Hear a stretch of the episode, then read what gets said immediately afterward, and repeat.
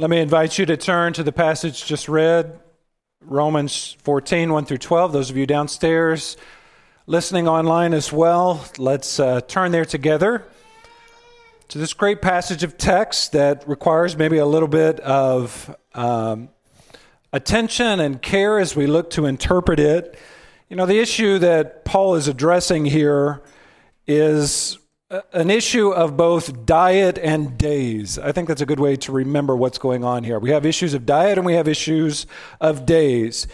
The problem with diets in this first century world is that the Jews in the Roman church would have a hard time accessing meat that hadn't been ceremonially sacrificed to pagan gods. And so that afflicted their conscience. And so they basically became vegetarians.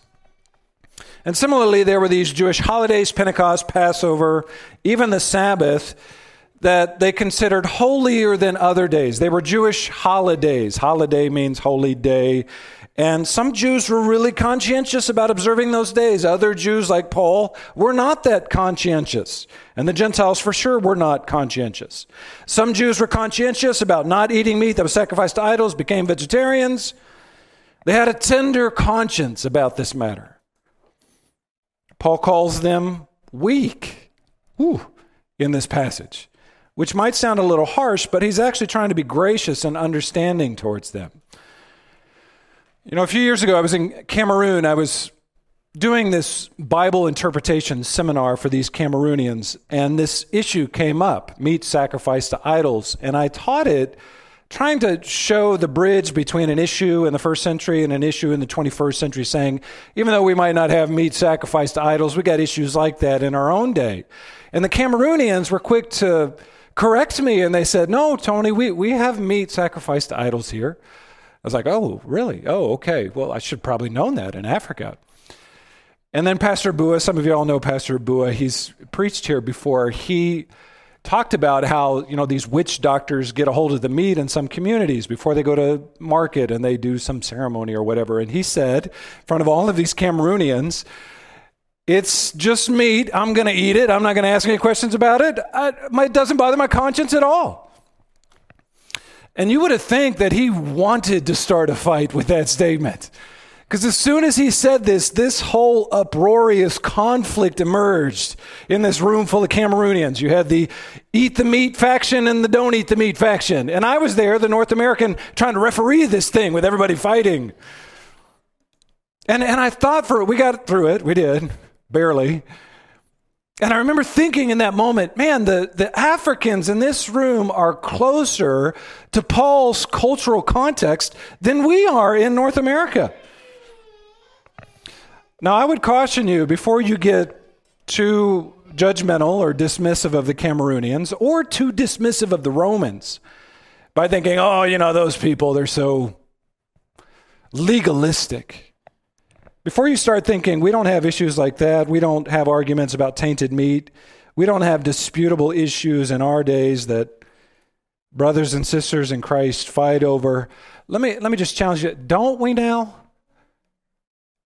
Don't we now? Don't we have some issues that we fight over in the church even? No, Pastor Tony, no.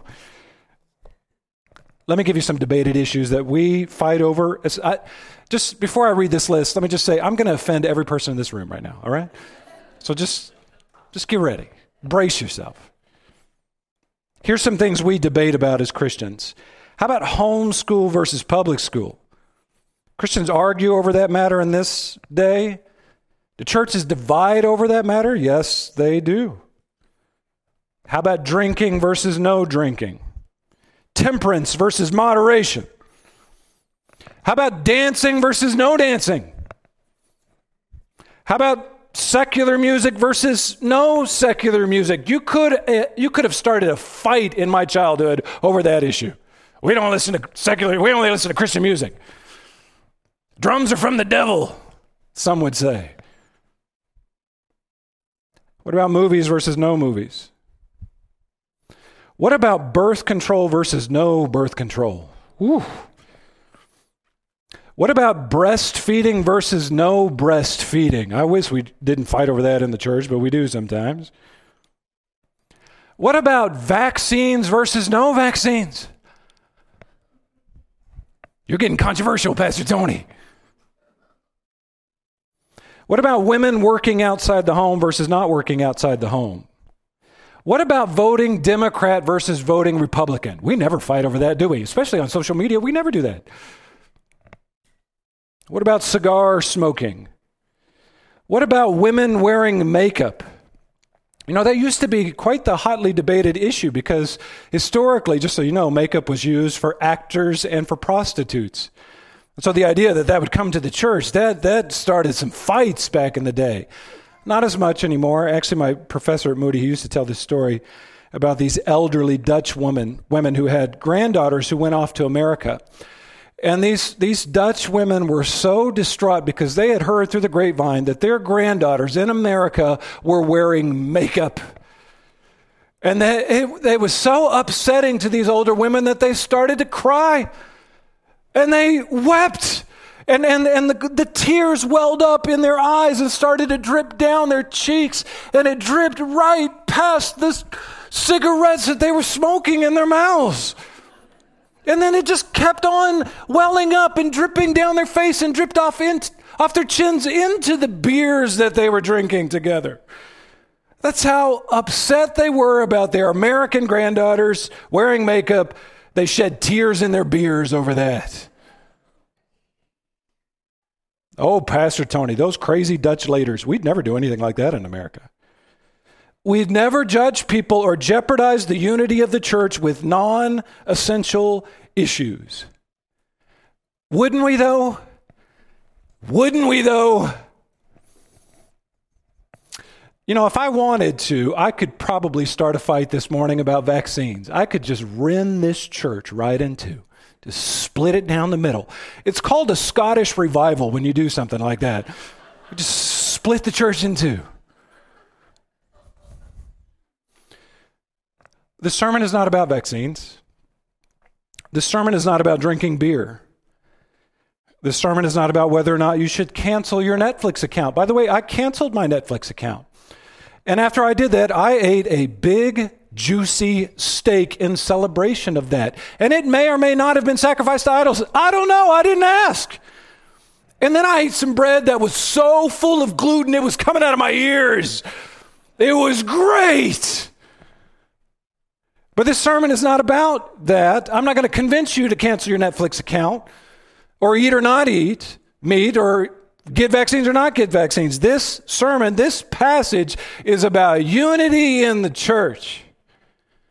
It's about this precious, beautiful thing that Christ died for called unity in the church. How do we protect it? How do we learn to live together and love one another when we have some pretty significant differences of opinion on some stuff? How do we disagree on non-essential matters and still love each other in the body of Christ? That's what this sermon is about. By the way, that word non-essential, I'm using that word very intentionally. That that word non-essential, non-essential. Did everybody hear me there? Non, that word is huge. We're talking about non-essentials here. So I'm not going to convince you that we need to agree to disagree on whether or not Christ is truly God or not, okay? Well, yeah, he thinks he is and he thinks he's not. That's okay. No. We're not going to talk about whether the, the authority of God's word is, is true and authoritative for our lives. We're not going to argue. That is, there are certain essentials that the church has to believe in to be called the church. There are certain things that we have to agree on. They're called essentials. But to make all issues essential is, quite frankly, just unbiblical. You got to deal with Romans fourteen. And there are these things. There are non-essential issues, debatable, agree to disagree issues in the church. You might call them gray area issues. And Paul is telling us here that with these disputable matters, we need to prioritize the unity of the church. Okay? So let's talk about that as we work through the text this morning. Here's the question I want to ask and answer. How do we protect the unity of the church on debatable matters?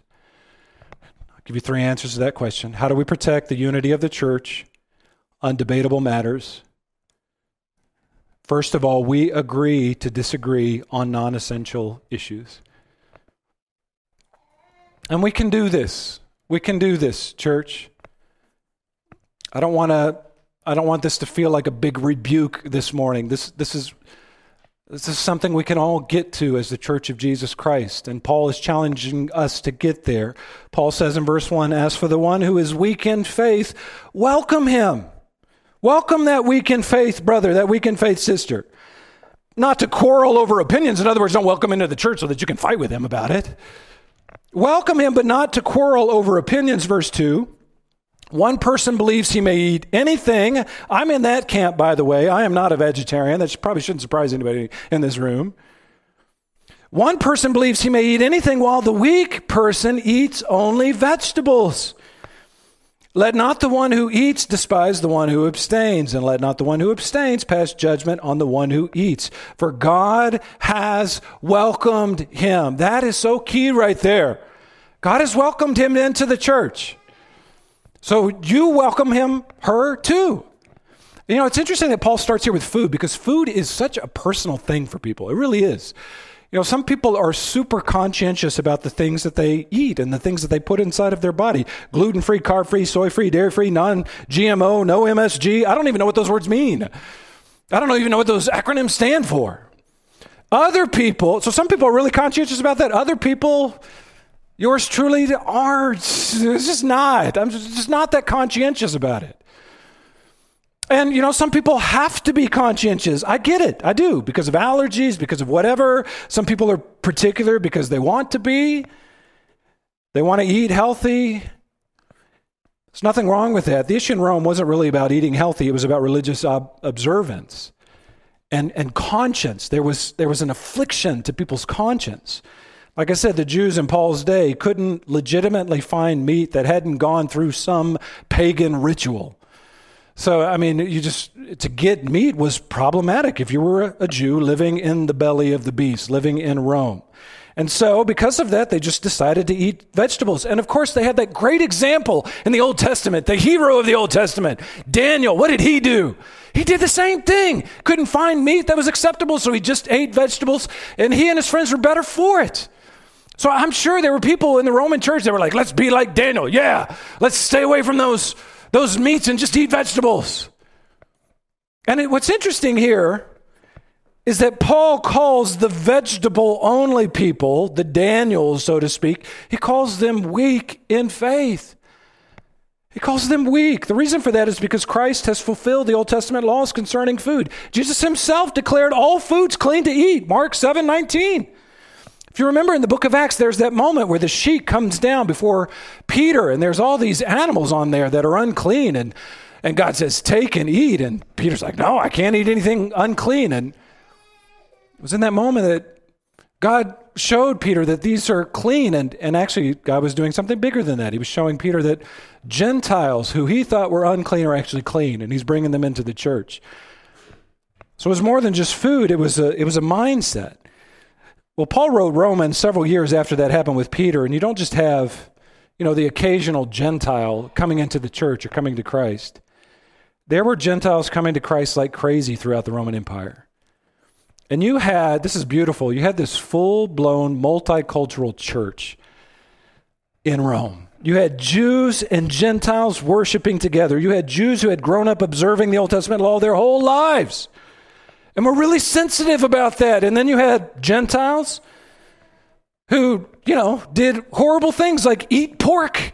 And they were coming right into the church. And these people that had disagreements over that had to learn to love each other and live together. I mean, that's that's it's beautiful that they did that.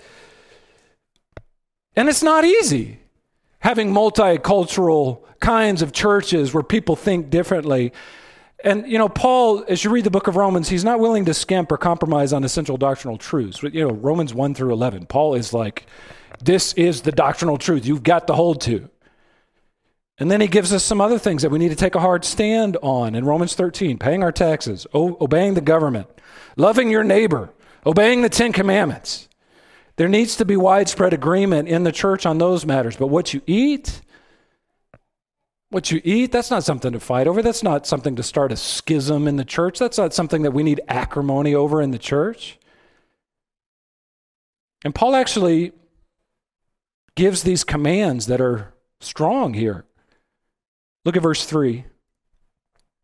Let not the one who eats despise the one who obtain, abstains. Let not the one who eats despise. Paul doesn't give a strong command about eating or not eating. He gives a strong command about despising. Don't despise. Let not the one who eats despise the one who abstains, and let not the one who abstains pass judgment on the one who eats, for God has welcomed him. Can we discuss these things, these debatable things? Yes, I think we can. Can we can we debate them even in our small groups? Yes, I think we can. We can agree to disagree. But be careful now. Be careful. Don't let your disagreements become despising or passing judgment. You know, when I say agree to disagree, let me say this as well. There's a sense in which, I mean, when the, when the J Ws come to my house and try to tell me, convince me that Jesus isn't God, there's a sense in which I need to agree to disagree with them, okay? Like, you have your convictions. I'm not convincing you. You're not convincing me. We'll agree to disagree. But I, I don't take that J W to church and call them my brother and sister in Christ, okay? That's different. Same thing with unbelievers. I have unbelieving friends. You have unbelieving friends. If you, if you do, you're going to have things you disagree with. You agree to disagree with. It's different in the context of the church because you don't take that unbeliever to church and call him brother or sister in Christ and, and, and embrace that unity of fellowship in the body of Christ. This is something different than that. So it's an agree to disagree, but it's an agree to disagree with love, with brotherly love, with the, with the sense of harmony, with the desire to be unified before Christ. It's, it's, it's an agree to disagree, but let's get together and worship Jesus together. Let's prioritize that above these other things, these secondary things. And that's good, and that and that pleases the Lord. You know what? And I'll say this too. Diversity of opinions on non-essential matters is good for the church. Did y'all hear me on that? I don't want to look out on a church full of Tony Caffey clones. Monolithic homogeneity, homogeneity is boring. Uniformity is boring. You know what's exciting? You know what's beautiful? People of different opinions coming together, worshiping together, and prioritizing Jesus above secondary matters. That's beautiful, and that's glorious. Tell me if you've heard this before. You've probably heard me say this from this pulpit. In essentials, unity. In non-essentials, liberty. In all things, charity. Y'all heard that before? That's so good, I'm going to say it again. In essentials, unity. In non-essentials, liberty. In all things, charity. Write this down as number two. How do we protect the unity of the church with debatable matters? Matters we agree to disagree. On non-essential issues, we renounce lordship over other people's lives. Secondly, we renounce lordship over other people's lives.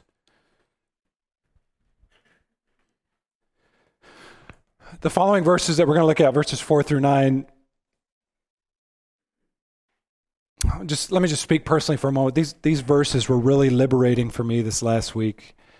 The elders could probably tell you, I've, I've been kind of emotional this last week, just struggling with some different things. And and it was really liberating to read these verses and to be reminded that there's only one Lord of this world, and it ain't me, okay? It's a good reminder, because I'll just tell you, you know, I feel sometimes as a pastor, I feel, you know, there's this authority that God has vested in me as leader of the church. I'm an elder. I'm a preacher. I'm accountable to the Lord for what I say, you know, if that's not terrifying enough, you know.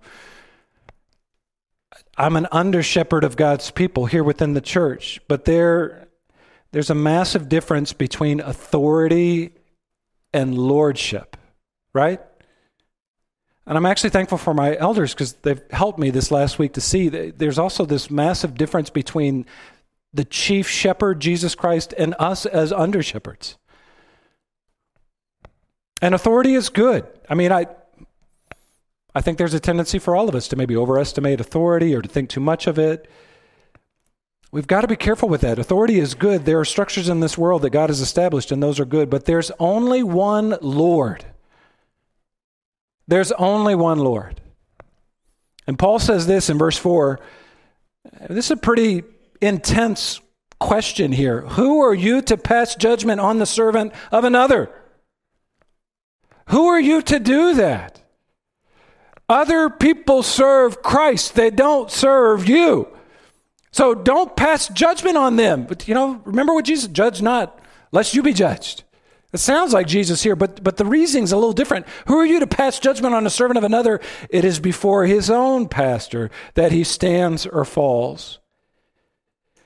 And he will be upheld, for the Lord is able to make him stand. It is before his own master that he stands or falls. The idea here is that we, we stand or fall not on non-essential issues, whether or not we eat meat or not, whether or not we smoke cigarettes or not, some of those secondary things. We stand or fall based upon essential issues, like, do you have faith in Christ? And if you have faith in Christ, the Lord will be able to make you, help you to stand in that moment. And that clues me in, too. We're not talking about an issue that's compromising the truth of the gospel. Yes, maybe they had a conscience, these Jews in Paul's day, that led them to a different diet and to a different way of life, but it wasn't something that was like, we have to do this in order to be saved. Paul deals with that in other places in the New Testament. And he said, that's another gospel. That's not even the truth of the gospel. That's not what we're dealing with here in Romans. We're dealing with people who live differently, and the Lord is able to help them stand. They've got faith in Christ. One person, look at verse five, esteems one day as better than another, while another esteems all days alike. Each should be fully convinced in his own mind. You want to observe Passover? Go right ahead, says Paul. You, you want to, you want to do some work on the Sabbath, or you don't want to do some work on the Sabbath? Go right ahead. You want to send your kids to public school so that they might be a, a light in that dark place and lead other people to Christ and be influencers in this world? Go right ahead and do that. Be fully convinced in your own mind that that's the right thing to do. You want to homeschool your kids? You want to protect them from maybe the secular and worldly influences of their local school? You go right ahead. You do what is right before the Lord as you see it right. Each one should be fully convinced in his own mind. We can disagree on that and still love each other and worship in the, the body of Jesus Christ. The one who observes the day observes it in honor of the Lord. So whatever you do, keep your eyes on the Lord with these secondary matters. The one who eats, eats in honor of the Lord, since he gives thanks to God, while the one who abstains, abstains in honor of the Lord and gives thanks to God. I have this verse, it reminded me, I forgot about this, and, and reading this verse this last week reminded me, I had this friend in college who, I was I, I would always pray before my meals. I still do that.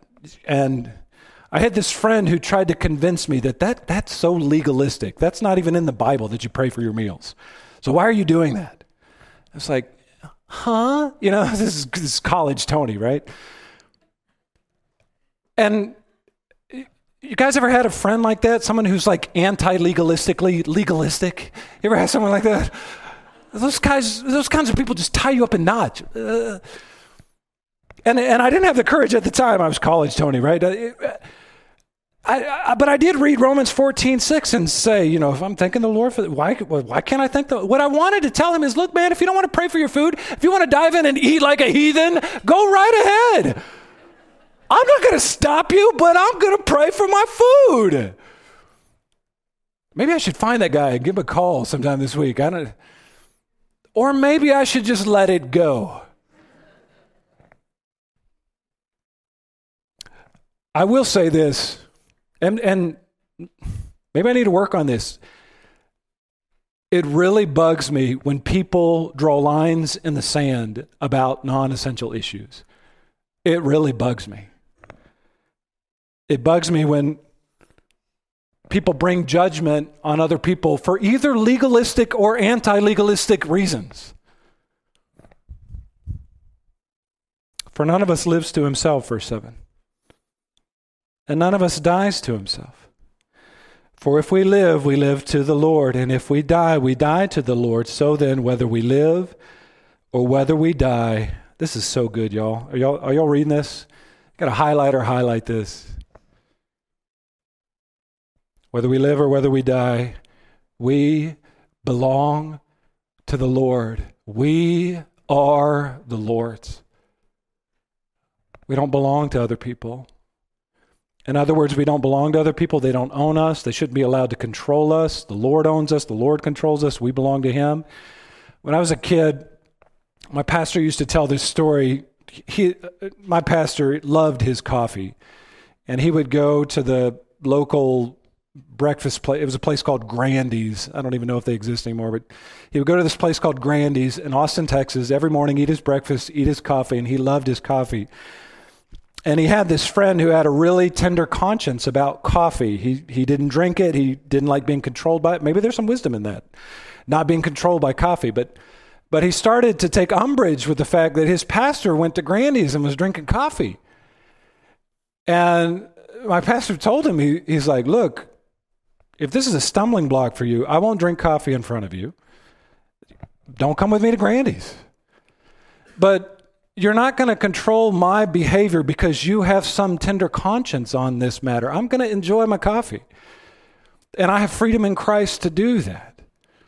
And I, I think we'll talk about stumbling the stumbling block issue next week, but I, I, I'm a little leery of people who try to use stumbling block kinds of things to control everybody else's behavior. That makes me nervous. And I'll say this too, it, as it relates to conscience. Your conscience is a good thing. Do y'all know that? It's a good thing. And in fact, I, you know, some people have an overactive conscience. I wish people had stronger consciences. That, that help them to understand and, and to be convicted about things that they don't seem to have much conviction about. But I will say this, sometimes your conscience needs to be trained with what the Bible actually says. I mean, I've heard stories about Mormons who have gotten saved and then they, they can't drink caffeine because it's just been hammered into them since they were kids. Like, you can't have caffeine, that's sinful. And and maybe the same thing applies to, to Muslims who come to Christ who can't eat pork, or Jews who come to Christ who don't eat non-kosher things. I don't want to judge that person. I don't want to start arguments with that person. I don't want to be a stumbling block to that person. But there might be a time to step in and say, hey, you know what? Here's what the Bible actually says about that. And and and maybe you need to teach your conscience a little better about what the Bible actually says. There's a place for that. I'll give you a perfect example of this. Here's another story that my pastor used to tell. He, when he was a younger pastor, he led this other couple to Christ, just, you know, raw new believers, husband and wife. And he he liked to go bowling, so he just invited them to go bowling with him. Well, when he asked these new Christians to go bowling, they were mortified. Because in their B C days, the bowling alley, what they did is they, in their circles, is they would go to the bowling alley to wife swap. That's what they did. So they had this whole connotation about bowling that it's for, it's used for sexual immorality. And here's their pastor asking them to go bowling. And so my pastor said, look, okay, uh, don't come bowling with me. This is not maybe good for you right now. But he also wanted to teach them, look, there are people in this world that actually like to go bowling just to bowl. They're not looking to do something else. They're not looking to do something sinful. And he, he walked them through a process of teaching their conscience that was overactive about a non-essential thing, about how to be better able to perceive things. Let me give you another example. This is going to maybe knock your socks off this morning. But whether or not you saw this in the Bible or not, Jesus actually turned water into wine. Did y'all know that? People drink wine in the Bible. Shocking! You know what's even more shocking about that? Jesus turned water into wine, and it was good wine too. Like, wow, they saved the best stuff for last. And that, to draw a line in the sand about temperance versus moderation is not a good idea. What does the Bible actually teach about wine and beer drinking? Drunkenness. And there's a huge difference between drinking and drunkenness. That's a huge difference. And If there are people in this church that say, you know what, Pastor Tony, it's not good that I even go near that. My conscience would not, I've done bad stuff with that in the past, or I could do bad stuff with it right now. Don't, I'm going to say, don't get near it. Don't, I agree, and I won't be a stumbling block to you. And you know what? I'm not going to call you weak for that. There's probably wisdom in that. But let's not draw a line in the sand over non-essential issues like that. Why? Because you belong to the Lord, and you will answer to the Lord someday for your actions. That's something we all need to keep in mind. I'll talk more about that in just a second. I'm not the judge ultimately of your life, and neither is some other person. Jesus is the Lord. Jesus is the judge. Look at verse eight. For if we live, we live to the Lord, and if we die, we die to the Lord. So then, whether we live or whether we die,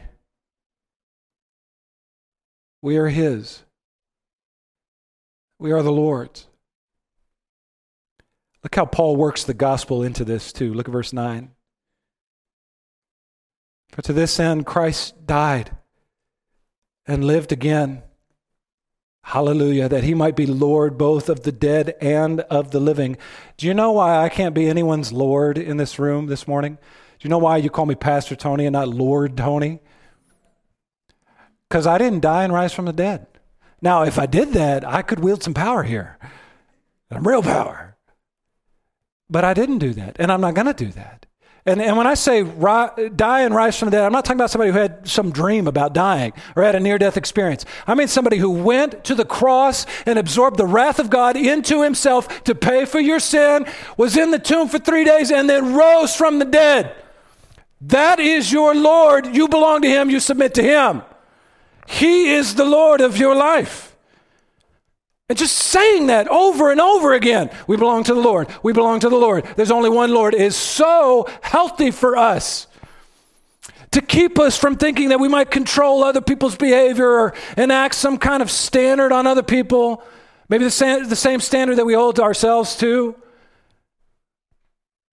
And let me just say a word about that to parents. I know we got a lot of parents here at Harvest Decatur, but this is a hard thing for parents because you get used to early in your kid's life just having control over everything.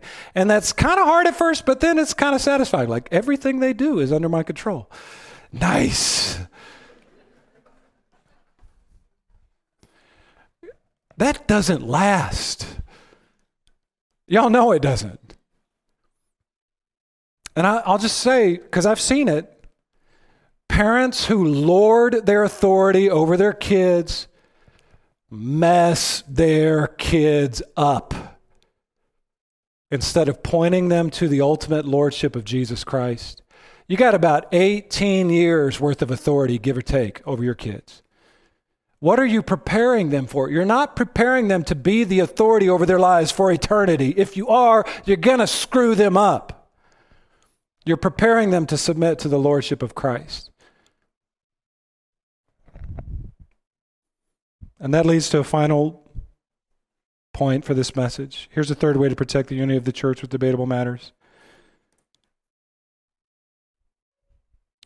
We leave final judgment to God.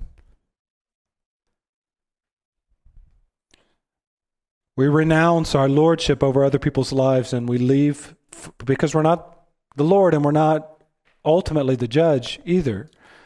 Paul asks in verse ten, he says, why do you pass judgment on your brother? And and just in asking that question, it leads me to believe, you know, Paul's not dealing with some hypothetical here. Like, like I think the Roman church was probably a good church, a healthy church. It's a multicultural church. That's cool. But it wasn't a perfect church. I think there was a real issue. I, in other words, I think folks were getting into it in this church over this issue. And there were some fights that Paul had to referee. And here's how he's doing. He's asking some hard questions. Why do you pass judgment on your brother? Why are you doing that? And just so you know, this word for pass judgment, this is not like, I don't think it's a good idea that you do this. That's not what we're talking about.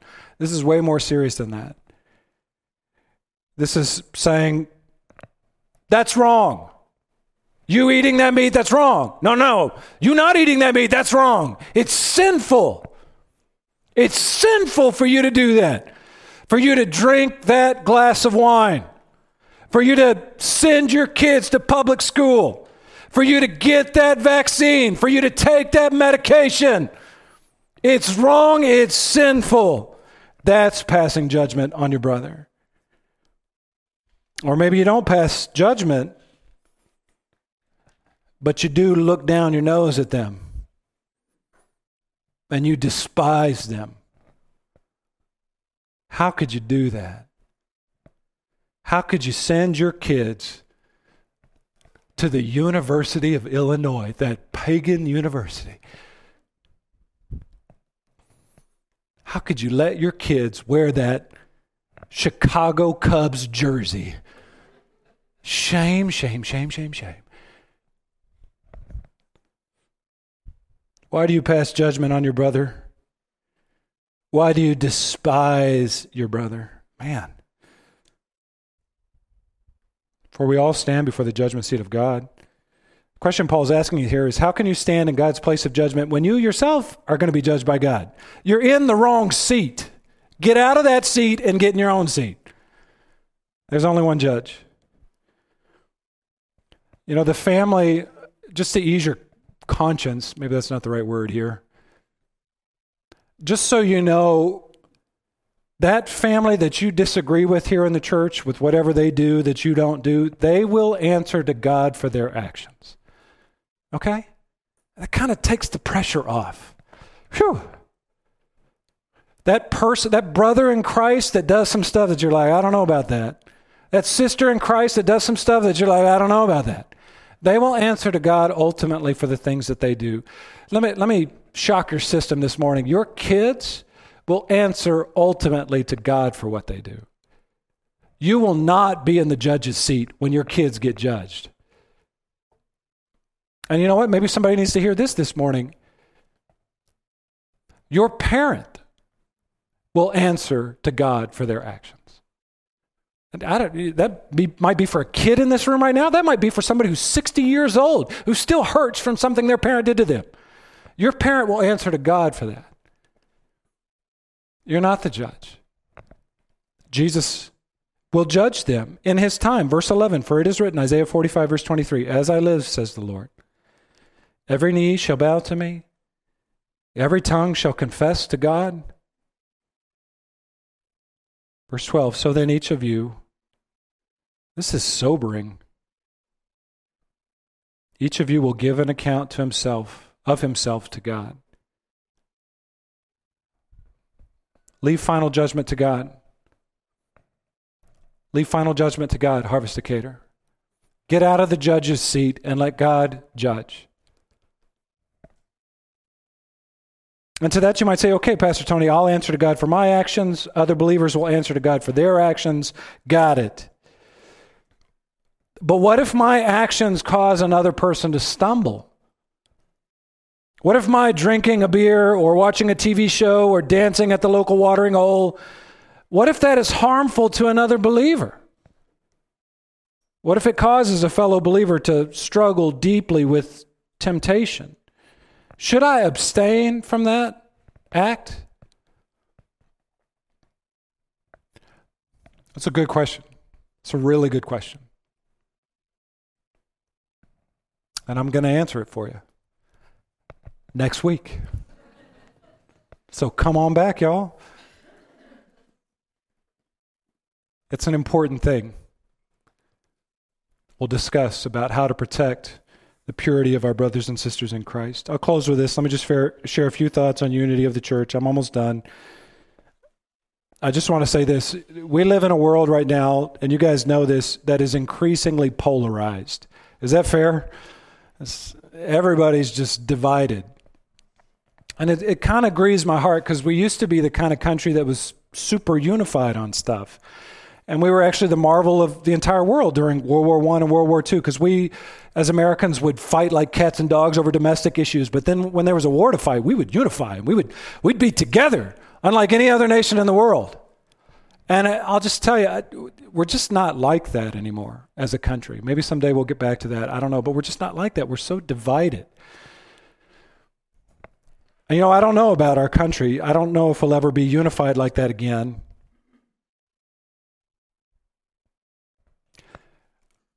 But our church needs to be. Is everybody listening? And when I say our church, I don't mean like the universal church, like every Christian out there and every Christian for the last two thousand years. When I say our church needs to be unified, I mean Harvest Decatur, this church. Can we disagree on some stuff? Yeah, we can. Can we debate some stuff in our small group? Yes, we can. Can we talk through some stuff and challenge each other in relationship with one another? Absolutely. I actually have a pretty high capacity for disagreement. Sonia probably says it's too high. I, I can argue some stuff and be okay. Here's what we can't do. We can't pass judgment on one another. We can't despise one another for thinking differently on these non-essential issues. We've got to protect the unity of the church. Unity is beautiful, Harvest Decatur. Unity is beautiful. Uniformity is blech. Unity is beautiful. Let's be that kind of church. Can we now? I, I don't need this every Sunday, but I need it this morning. I need a good, hearty amen from the church.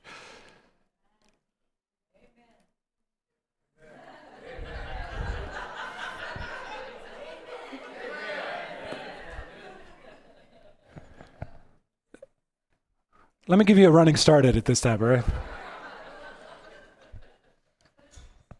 We need unity in our church. Amen. Amen. Pray with me. Lord Jesus, we are unified as a church because Jesus Christ is our Lord. Because you saved our souls. And Lord, we are different in this church. Praise God, we're different. Come from different backgrounds. We have different opinions on stuff. That's okay, Lord. We have one opinion on you. You are our God. You are our Savior. You are our Lord. You are our Messiah. And Lord, we're so thankful that you've allowed this collection of different kinds of people to gather and worship here. Our country may be disunified, but we are unified. Our world may lack harmony, but may there be harmony in this church, God. And Lord, I, I pray that our consciences would be the right kinds of consciences that convict us about those things that are clear in the Bible and that bring agreement to others, brothers and sisters. God, help us with that. Help us to train our consciences to be obedient to what God's word actually says. And Lord, I'm, I'm thinking even now about that that song that we sang earlier, your loving kindness leads us to repentance. God, if we have failed in that as a church, if we've been too harsh with our brothers and sisters on some stuff, help us to repent. Help us to even go this week and say, I'm sorry, I, I pushed you on that non-essential issue too much. And help us to be like you, Lord, imitating your loving kindness, your grace.